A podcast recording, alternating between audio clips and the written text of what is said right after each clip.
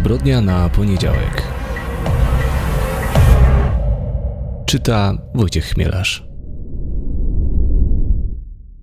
Dzień dobry, tutaj Wojtek Chmielarz i zapraszam Państwa do wysłuchania kolejnego odcinka podcastu Zbrodnia na poniedziałek. Podcastu, w którym opowiadam Państwu o na różnych ciekawych sprawach kryminalnych z całego świata i dzisiaj wybierzemy się do Słowenii. No i trzeba powiedzieć, że to jest taki nieoczywisty e, wybór, ponieważ w Słowenii, mm, jeśli chodzi o przestępstwo, jeśli chodzi o zabójstwo, to jest bardzo bezpieczny kraj. Tam e, rocznie zostaje zabitych kilkanaście e, osób.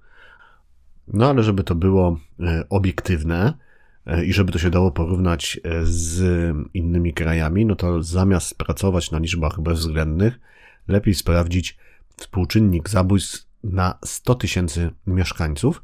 No i tutaj pomogły mi statystyki Banku Światowego, z których wynika, że ten współczynnik w Słowenii w roku 2022 wyniósł 0,53. Tak, czyli e, na 100 tysięcy mieszkańców 0,53 osób zostało w roku 2002 zabitych. Dla porównania e, ten współczynnik w Polsce wynosi 0,7, na Litwie e, i to jest dobry wynik, to jak się Państwo za niedługo e, przekonacie, Polska też jest bezpiecznym krajem. Na Litwie wynosi on 3,71, a w Urugwaju, który e, odwiedzaliśmy ten dwa odcinki temu, wynosi on aż 9,7 i Urugwaj, tutaj też od razu powiem, wcale nie jest w tych statystykach rekordzistą, bo są oczywiście kraje, gdzie ten współczynnik jest dużo, dużo e, większy. Więc Słowenia tak w liczbach bezwzględnych, jak i biorąc pod uwagę ten współczynnik zabójstw na 100 tysięcy mieszkańców, bardzo bezpieczny kraj.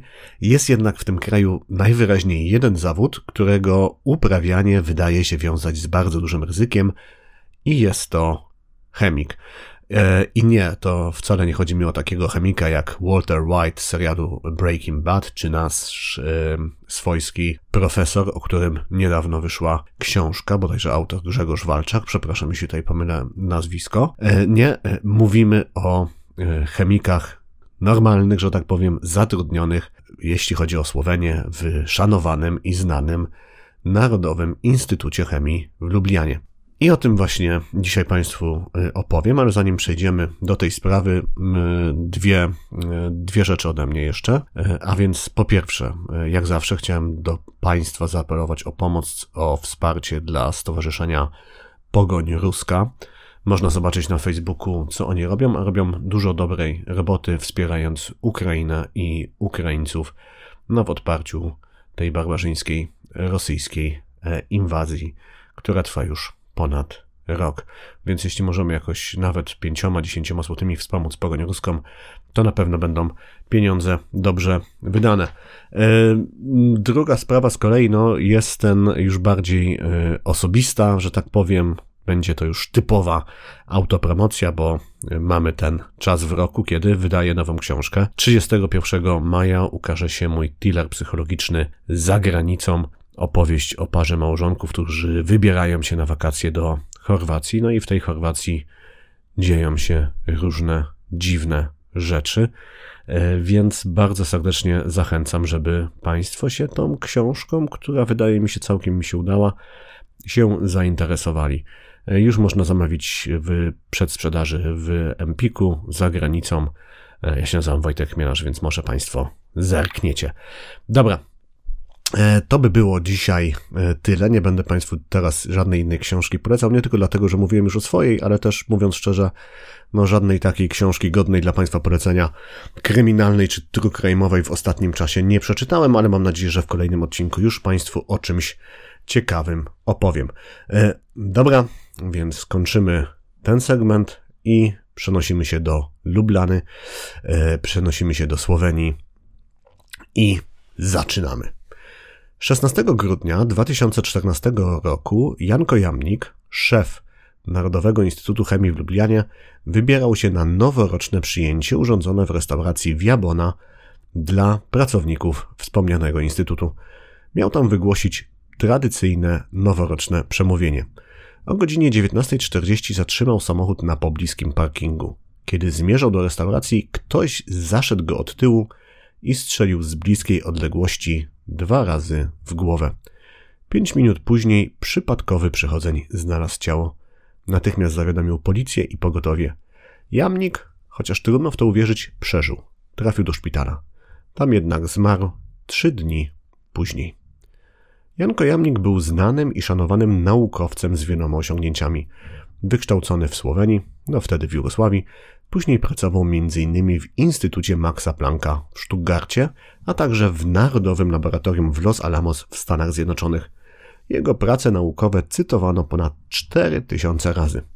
W roku 2000 na zaproszenie Narodowego Instytutu Chemii w Lublianie wrócił do Słowenii i tam zaczął rozwijać swoją karierę naukową. W roku 2008 został dyrektorem całego instytutu. Na pierwszy rzut oka trudno więc wyobrazić sobie, żeby ktokolwiek chciał zabijać jamnika. Spokojny mężczyzna, uznany w świecie naukowiec, szefujący prestiżowej instytucji. Dlaczego miałby zginąć w zamachu, który przypominał mafijną egzekucję?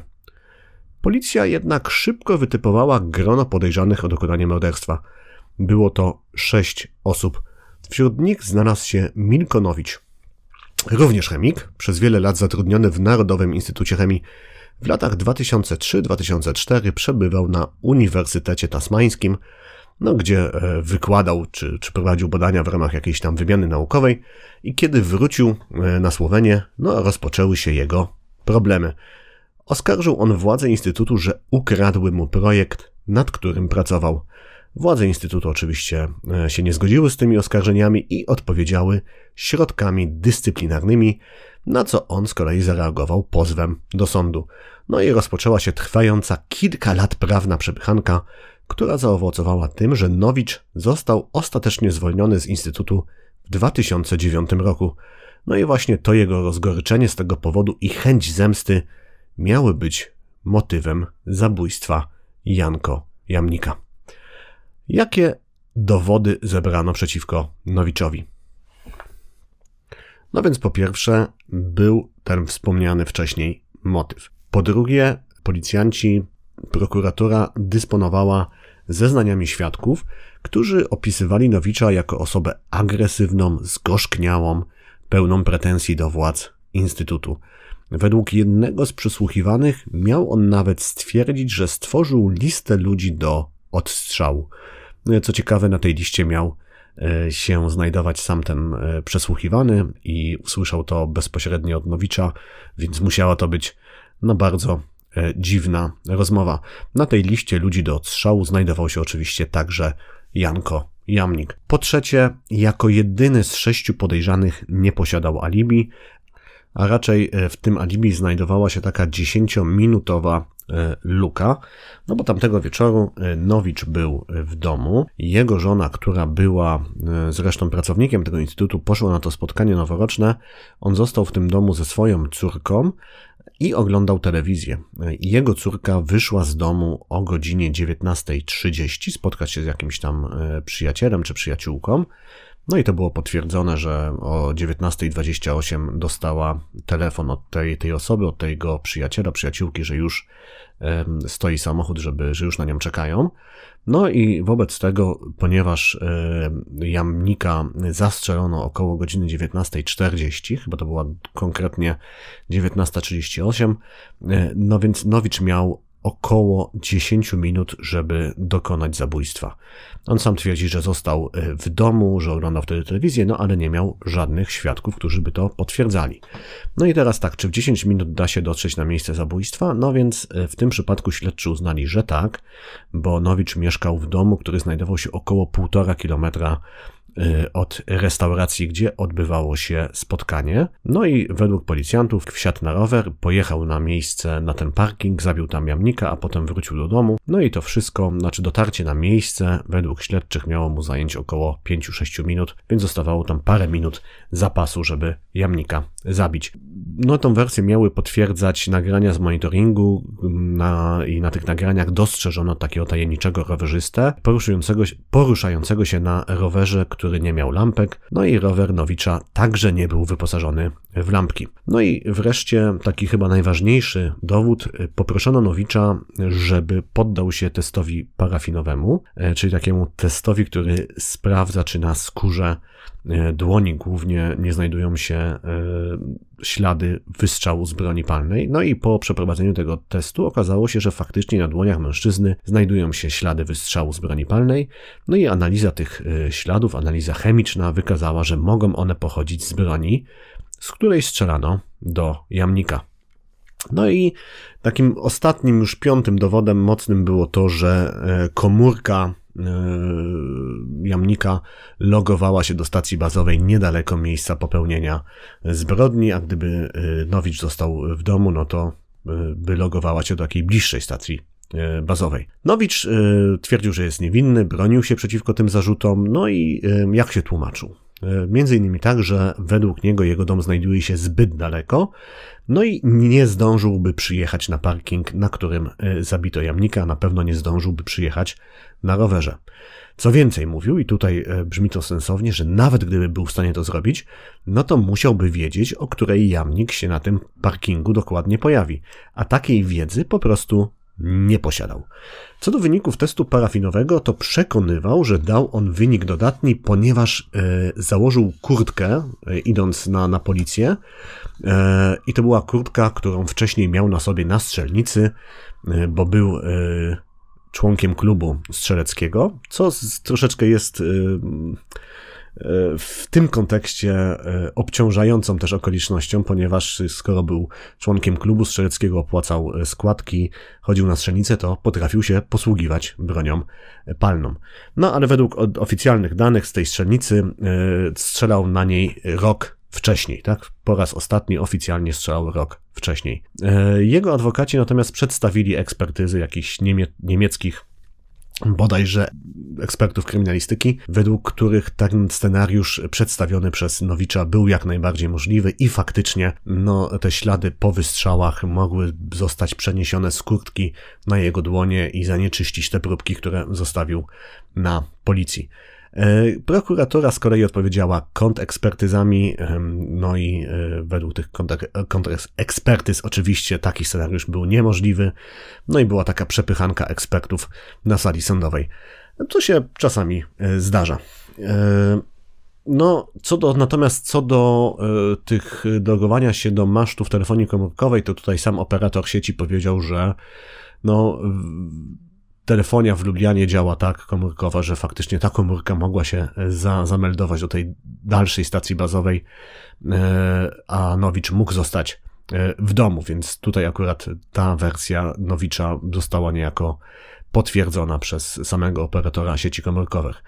No i wreszcie Nowicz ze swoimi prawnikami przekonywali, że prokuratura w ogóle nie próbowała badać innych wersji zdarzenia.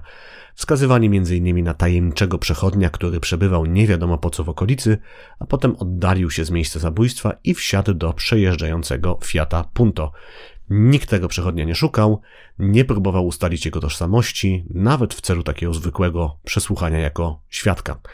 Ostatecznie w roku 2017 słoweński sąd podzielił argumenty prokuratury. Milkonowicz został skazany na 25 lat więzienia. W tym samym roku, e, chociaż pod koniec, doszło jednak do pewnego zaskakującego zdarzenia. Na policję zgłosił się poszukujący azylu na Słowenii Irakijczyk o imieniu Ali i zeznał, że został on wynajęty do zabicia człowieka. Zaoferowano mu za to 25 tysięcy euro, ofiarą zaś miał być Janec Plawec, wysoko postawiony pracownik, tak zgadli Państwo, Narodowego Instytutu chemii. Ali poszedł na pełną współpracę ze śledczymi, dokładnie o wszystkim opowiedział, dał sobie założyć podsłuch, no i dzięki temu policja zatrzymała e, i jego, i jego zleceniodawcę podczas spotkania w lesie gdzieś pod Lublianą, kiedy Ali dostał 5000 euro zaliczki, a także broń z tłumikiem, e, pistolet z tłumikiem, e, którego miał użyć do zabójstwa. Tajemniczym zleceniodawcą okazał się być Michel Stefan, i był to były pracownik Narodowego Instytutu Chemii, któremu nie przedłużono kontraktu w roku 2010. Kim był Michel Stefan? Oczywiście też chemikiem, pochodził z Libanu, miał 10 lat, kiedy wybuchła w tym kraju wojna domowa. Po 12 latach, no i w tym czasie miał między innymi służyć w armii libańskiej, wraz z bratem udało mu się wyemigrować do Francji. Zdobył obywatelstwo tego kraju, ukończył we Francji studia z chemii, zrobił doktorat, a później pracował w kilku europejskich krajach, żeby ostatecznie na początku lat 2000 osiąść na stałe we Słowenii na zaproszenie Narodowego Instytutu Chemii, z którym współpracował od dłuższego czasu. W roku 2010 jednak nie przedłużono mu kontraktu. Jedną z osób, która była za to odpowiedzialna, był Janec Plawec. Plawec w sądzie przyznał jednak, że nie wie dlaczego miałby stać się celem zamachu. Przypomniał jednak, że zajmuje się także badaniem przepływów finansowych pomiędzy Narodowym Instytutem Chemii a firmą, której współwłaścicielem jest Michel Stefan. Istnieje podejrzenie, że Stefan dokonał nielegalnego transferu pieniędzy, a także technologii opracowanej w instytucie do swojego prywatnego przedsiębiorstwa. Ciekawe są również zeznania Irakijczyka wynajętego do przeprowadzenia tego zamachu. E, przekazano mu zdjęcie plaweca, a także jego adres zamieszkania. Na miejsce zbrodni ten Irakijczyk miał się dostać rowerem. No i e, kiedy zgłosił wątpliwości, czy po zabójstwie dostanie resztę pieniędzy, Stefan uspokoił go, że to nie pierwszy raz. Dodatkowo jeden z zatrzymanych, który przebywał w areszcie w tym samym czasie co Stefan, zeznał, że Francuz szukał kogoś, kto by zabił na jego zlecenie Aliego. No i ostatecznie Stefan został skazany na 8 lat więzienia. I czy on się oczywiście też tłumaczył, że jest, że jest niewinny, tłumaczył się, że te pieniądze, co dał Aliemu, to były tak naprawdę pieniądze, które dał mu na utrzymanie we Słowenii, dał mu y, po to, żeby pomóc jego dzieciom, że obaj mężczyźni rozmawiali po arabsku, no i ta rozmowa została źle przetłumaczona przez policyjnych tłumaczy i absolutnie znaczyła cokolwiek, coś innego, nie do końca wiadomo co. Też opowiadał, że wcale nie miałby żadnego e, powodu, żeby zabijać e, Plaweka. No natomiast te zdobyte dowody, no i ten fakt, że faktycznie został zatrzymany prawie na gorącym uczynku, znaczy został zatrzymany w lesie, kiedy wręczał broń Aliemu, a wcześniej tej broni używali, żeby postrzelać do worków z piaskiem, żeby Ali mógł tą broń wypróbować, więc tam były bardzo mocne dowody. No i tak jak wspominałem, został skazany na 8 lat więzienia, a później także na e, no, przymus opuszczenia kraju po, po zwolnieniu z więzienia. No i teraz przechodzimy do takiej ciekawej części tej historii. Znaczy ona w ogóle ca cała jest ciekawa, ale to mi troszeczkę rozwaliło mózg, co Państwu zaraz opowiem. No więc y, słoweńscy śledczy nie połączyli obu tych spraw, pomimo naprawdę oczywistych y, podobieństw. Znaczy, y, Jamnik zginął w takiej egzekucji, która przypominała y, mafijną. Ali miał dokonać takiej samej egzekucji. Obaj mieli zginąć e, mężczyźni, a czy jeden zginął, drugi miał zostać zabity z broni palnej. E, zabójca jamnika przybył na miejsce zbrodni rowerem, Ali też miał przybyć rowerem. No jest tam dużo podobieństw, ale e, no i oczywiście to samo miejsce, w sensie skąd pochodziły ofiary, czyli Narodowy Instytut Chemii. Natomiast no nie, śledczy twierdzili, że to były dwie po prostu osobne, e, e, dwa osobne zdarzenia, po prostu o podobnym charakterze. No i interesujące jest to, że w więzieniu e, Milkonowicz, który odsiadywał ten wyrok 25 lat więzienia, spotkał Michela Stefana, no i potem wspominał to w wywiadzie prasowym tak. Pewnego pięknego dnia zobaczyłem Stefana w naszej grupie. Moje zdziwienie było wielkie, nie wiedziałem wtedy o co go oskarżają. Dopiero później, gdy nadeszła informacja o powodach jego aresztowania, pomyślałem oczywiście, że w mojej sprawie pojawił się jakiś nowy element, który mógł co najmniej zwiększyć wątpliwość co do słuszności mojego skazania. Mężczyzna wspominał także, że Michel Stefan unikał z nim kontaktu e, w ogóle, nawet do tego stopnia, że nie chciał mu spojrzeć w oczy. Ale no to są jakieś takie wrażenia Nowicza, ale są też takie ciekawe fakty. E, takim kolejnym ciekawym faktem jest to, że Michel Stefan był jednym z tych sześciu podejrzanych, których sprawdzała policja w sprawie śmierci Janko Jamnika. On miał wtedy pełne alibi, to alibi zapewnili mu współpracownicy. No, ale jeśli e, Stefan wynajął seryjnego, przepraszam, zawodowego zabójcę po to, żeby zabić Janko Jamnika, to nic dziwnego, że takie alibi posiadał. E, interesujące jest też to, że był jedynym z podejrzanych, który nie chciał się poddać testowi parafinowemu. No i tutaj też można wysnuć hipotezę, że być może nie chciał się temu testowi poddać, bo na jego, e, też podobnie jak w przypadku Alego, wypróbował e, wcześniej broń w lesie, no i na jego skórze były te ślady po strzelaniu. On sam po prostu powiedział, że nie chce się temu poddać, nie tłumaczył, nie podał żadnego powodu. Co zrobił e, Milkonowicz? No więc Milkonowicz przez cały okres swojego uwięzienia walczył o swoją niewinność. I podobno nawet rodzice Janko Jamnika byli gotowi zeznawać na jego korzyść. Tak? Oni powiedzieli, czy i prasie, i przygotowali takie zeznanie, miał zeznawać ojciec, ale on był chory, więc tylko je odczytano, tam były jakieś takie historie, no więc oni w tych swoich opowieściach twierdzili, że ich syn e, faktycznie wcześniej już obawiał się, że padnie ofiarą e, zamachu. Miał tam jakieś osoby, których, o których wiedział, że im nacisną na, na odcisk. Wśród nich była na przykład taka jakaś wysoko postawiona kobieta, która jakimś jednym departamentem tego instytutu zarządzała. No i e, ona wpadła w kłopoty przez jamnika, bo się okazało, że zatrudniła swojego syna na stanowisku e, badacza, pomimo tego, że ten syn miał wykształcenie ekonomiczne, a nie chemiczne, a narzeczoną e, swojego syna zatrudniła jako swoją sekretarkę, no i tam też były jakieś nieprawidłowości związane z rozliczeniem grantów. Więc Janko Jamnik, który się o tym dowiedział, jakoś próbował to, to rozwiązać, tą sytuację, miał powody, y, żeby się obawiać. No i y, według rodziców Janko Jamnika, no on opowiadał, że jeśli chodzi o Milkonowicza, że, to, że Milkonowicz to jest osoba, która sprawia mu duże kłopoty, ale równocześnie przyznawali, że samego Nowicza on się nie bał, tak? Więc nie wiązał go z jakby z groźbą zamachu na swoje y, życie. Dobrze, co się wydarzyło z Milkonowiczem? No więc skazany w roku 2017 mężczyzna wniósł apelację, no i w drugiej instancji także został uznany za e, winnego. Dopiero Sąd Najwyższy nakazał raz jeszcze przeprowadzić pełen proces ze zmienionym składem sędziowskim, no i tutaj w obu instancjach Nowicz został uniewinniony. Prokuratura jednak się nie poddawała i z kolei ona w roku 2021 skierowała sprawę do Sądu Najwyższego, ten jednak uznał, że sprawa uległa już przedawnieniu. W rezultacie Milkonowicz pozostaje oficjalnie uznanym za niewinnego. Natomiast do dzisiaj nie ustalono, kto odpowiada za śmierć Janko Jamnika. Tam prasa oczywiście słoweńska nalega, naciska na to, żeby wznowić to postępowanie, żeby nie brać pod uwagę tego przedawnienia, nie wiem na jakiej zasadzie. Ta sprawa jakby ciągle w społeczeństwie słoweńskim rezonuje e, i oczywiście możemy mieć duże, duże podejrzenia w stosunku do Michela Stefana, e, natomiast no, oficjalnie został on skazany tylko za tą jedną próbę zamachu.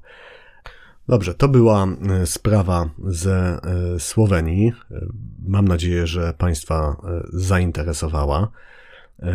No, taka interesująca kryminalna historia nadawałaby się na fabułę książki, na fabułę kryminału.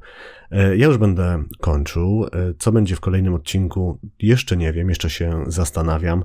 E, ale kusi mnie, żeby powędrować bardziej na południe, czyli do Chorwacji, poszukać jakiejś kolejnej ciekawej chorwackiej sprawy. Oczywiście to wszystko w związku e, z nadchodzącą szybkimi krokami premierą mojej książki. E, przypominam tytuł Za granicą. Zachęcam raz jeszcze do, do zerknięcia, zachęcam do wspierania pogoni ruskiej, a także wreszcie zachęcam już na sam koniec do tego, że jeśli podoba się Państwu ten podcast, no to szerujcie, dzielcie się, lubcie, subskrybujcie, komentujcie, będę za to wszystko bardzo wdzięczny, a już teraz żegnam się z Państwem. Dziękuję za uwagę, dziękuję za poświęcony czas. To była Zbrodnia na poniedziałek. Wojciech Chmielarz.